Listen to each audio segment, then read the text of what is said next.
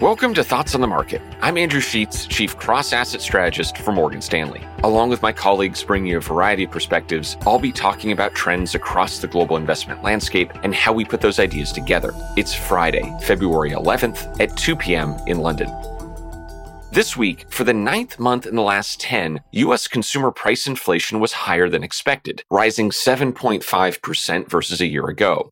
Investors are currently having a very lively discussion around where inflation is headed, but also how much it matters. And I wanted to share a few of our thoughts. One important thing about these rising prices is that they aren't all rising for the same reason. COVID related disruptions are still impacting the production of everything from meat to automobiles. And say with fewer new cars being built, that means the cost of used cars has risen almost 50%. Now, cars aren't a large share of the so called inflation basket, the collection of goods and services that is used to determine how much overall prices are rising or falling. But if a small share of something rises 50%, the overall number can still rise quite a bit.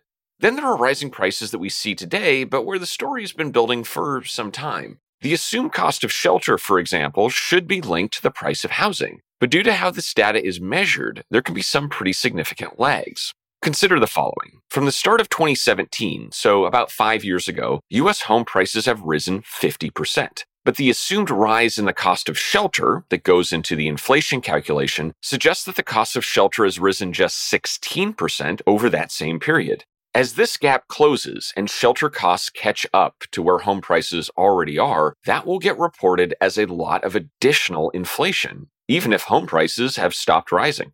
Another part of this story is the narrative and the timing of it. Per a quick check of the headlines this morning, Thursday's inflation data was the top story for the Wall Street Journal and the New York Times. Yet, based on Morgan Stanley's current forecasts, US inflation is actually peaking right about now. We think the direction of data matters enormously in terms of how it's interpreted because there's a very human tendency to extrapolate whichever direction it happens to be heading. Today, the rate of inflation has been heading up, creating fears that it will continue to move higher. But if we're right that inflation peaks in the next month or two, April or May could feel very different. Unfortunately, we're not quite there yet. The inflation rate is still rising, creating uncertainty about what central banks will do and how they'll respond. That uncertainty is driving volatility and should warrant lower prices for things that are very central bank sensitive. We think yields for government bonds in the US, the UK, and the Eurozone will continue to move higher, and that spreads on mortgages, sovereign bonds, and corporates can move modestly wider. On the other hand, we feel better about assets that are less sensitive to this inflation uncertainty, including less expensive stock markets outside the US. Stocks in the United Kingdom, which my colleague Graham Secker, Morgan Stanley's chief European equity strategist, discussed on this program recently, are one such example.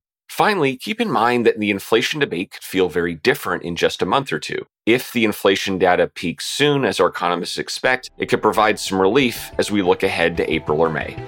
Thanks for listening. Subscribe to Thoughts on the Market on Apple Podcasts or wherever you listen and leave us a review. We'd love to hear from you. The preceding content is informational only and based on information available when created. It is not an offer or solicitation, nor is it tax or legal advice. It does not consider your financial circumstances and objectives and may not be suitable for you.